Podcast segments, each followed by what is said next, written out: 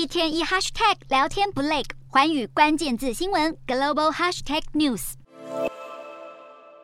适逢新年假期，美国股市休市一天。欧洲股市方面，经历了艰难的二零二二年，欧洲股市在二零二三年首个交易日劲扬作收。但国际货币基金总裁乔治艾娃警告，二零二三年全球三分之一的经济将陷入衰退。